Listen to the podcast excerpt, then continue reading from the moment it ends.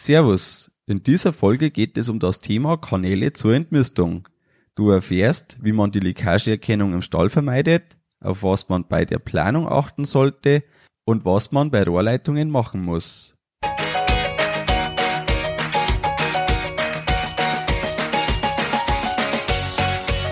Herzlich willkommen beim Kuhstall Bau und Umbau Podcast. Hier bekommst du viele nützliche Ideen und Tipps für deinen optimalen Stall mit Blick auf das Wohl von Mensch und Tier.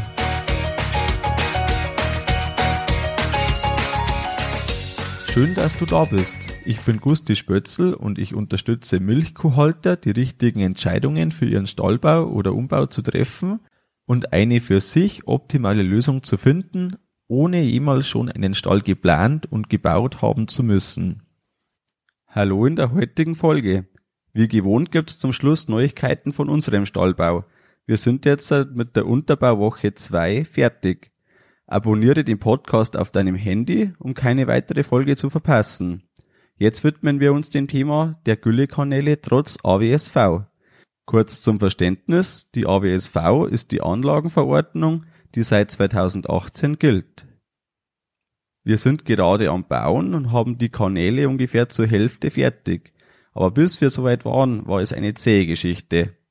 Wir haben den Stall schon fast fertig geplant gehabt und dann kamen die Änderungen, die durch die AWSV entstehen, so auf den Tisch, wie sie ausgeführt werden.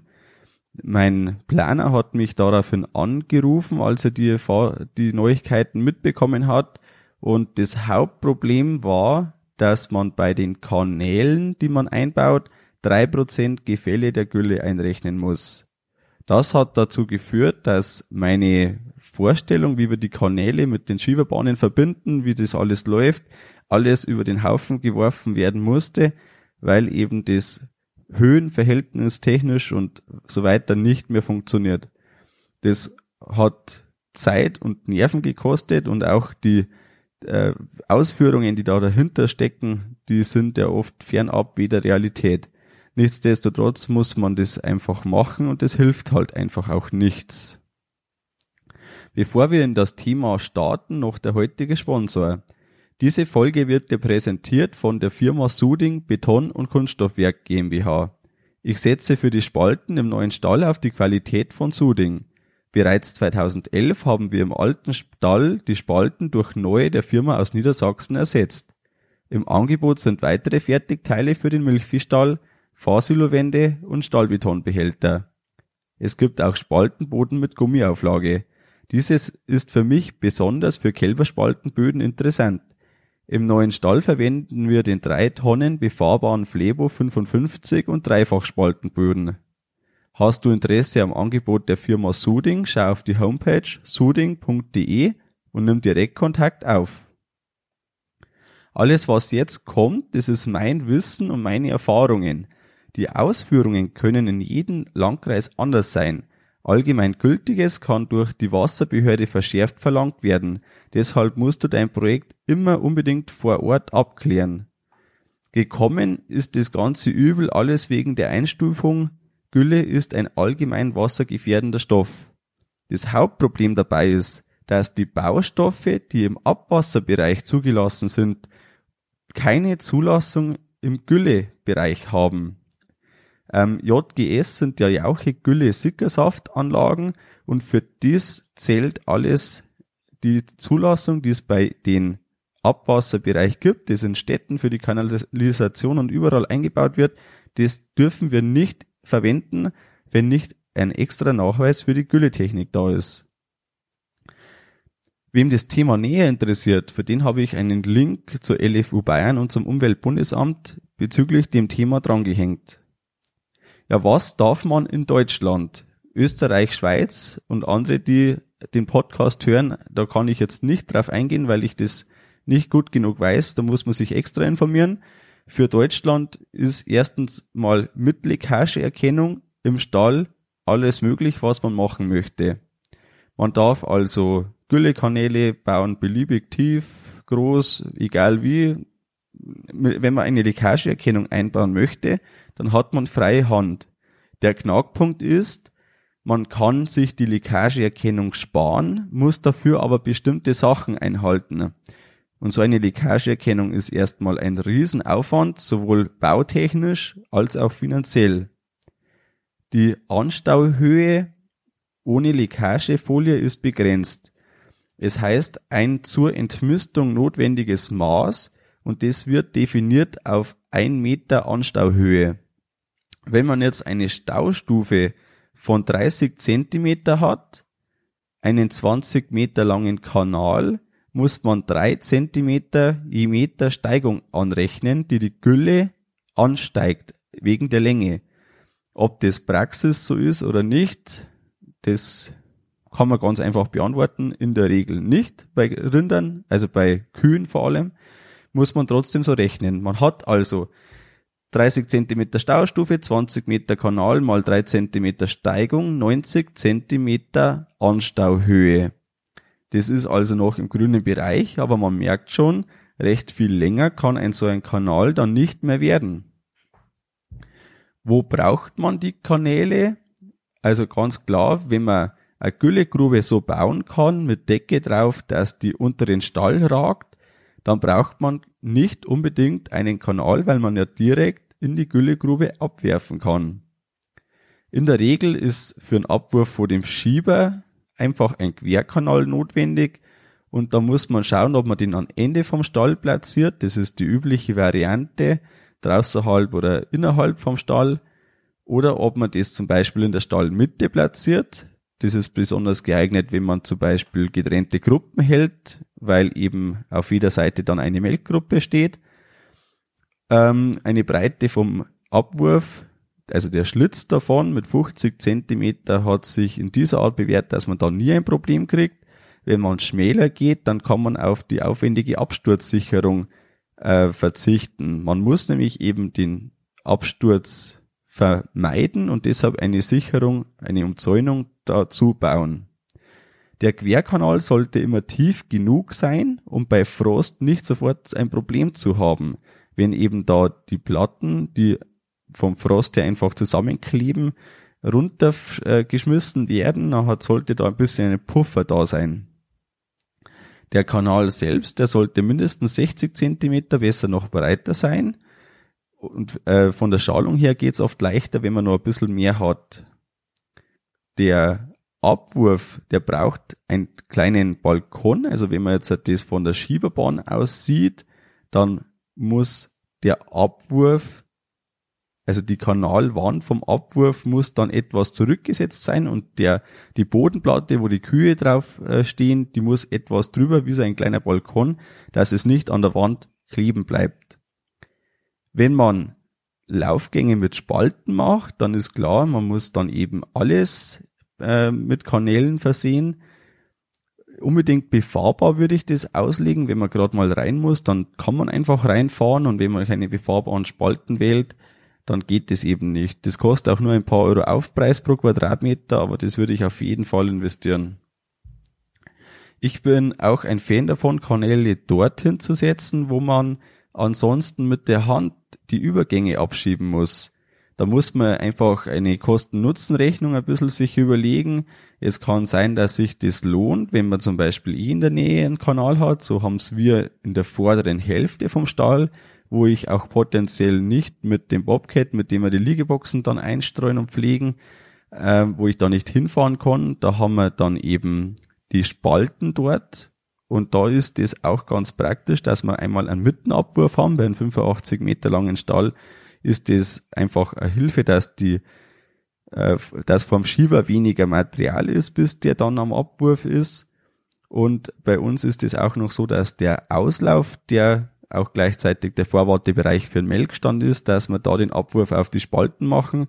Das ist zwar nicht ideal, weil man da immer feste Teile hat, die nicht durchfallen, die müssten wir halt einfach dann äh, rüberräumen. Das wird nicht zu vermeiden sein. Wie oft man das machen muss, das kommt auf.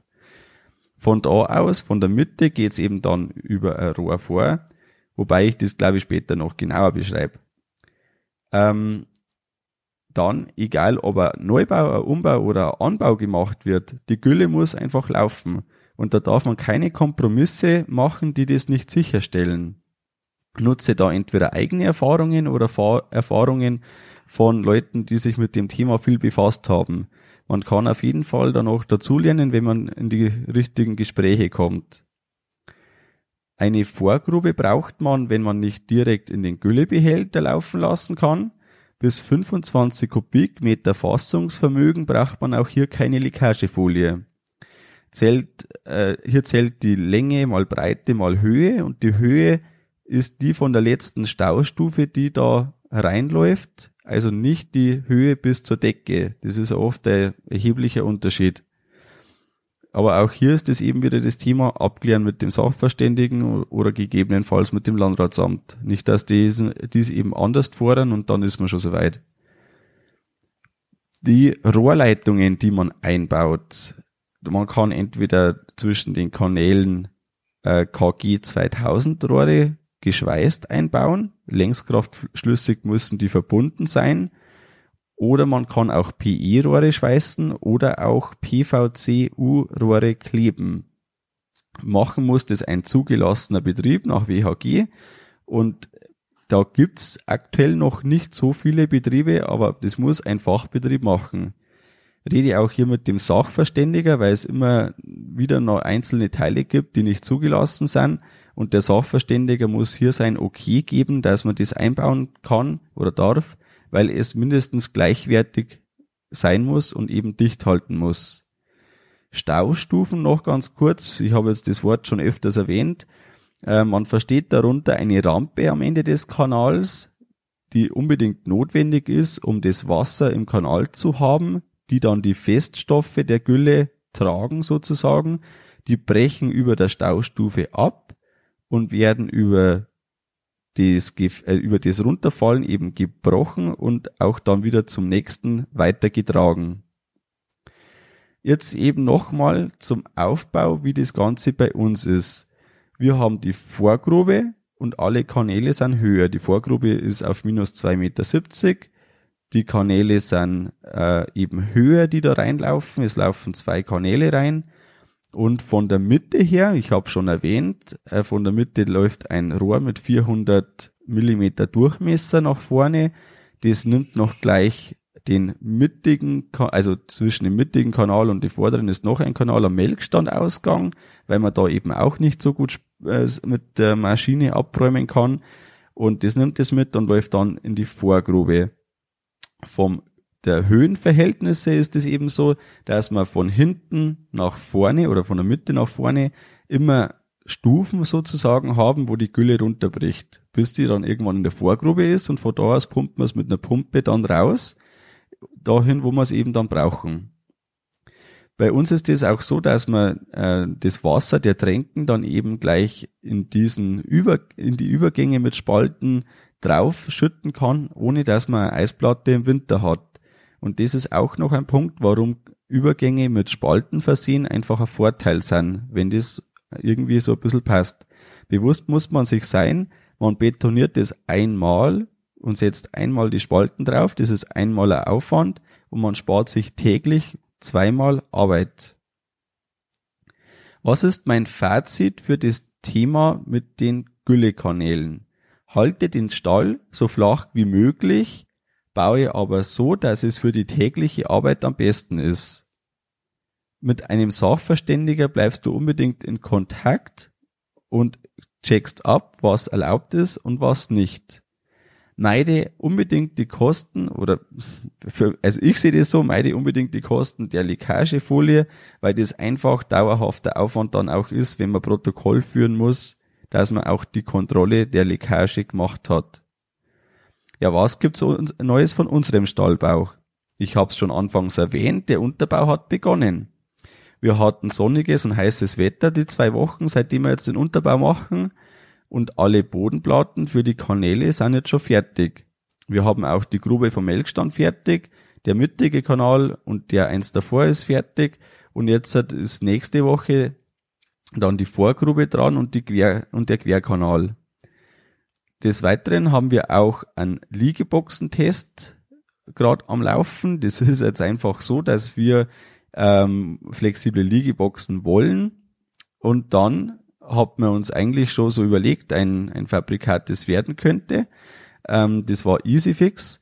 Und dann hat unser, äh, unsere Firma in der Nähe, die uns auch das Fressgitter ähm, schon verkauft hat, einen Vorschlag gemacht über eine flexible Liegebox, wo nur der Teil, wo die Kuh mit dem äh, Rücken dann dran liegen könnte, dass dieser Teil flexibel ist und der vordere Teil mit Nackenrohr und äh, eben der, der ja, vordere Teil, der Kopfbereich fest ist.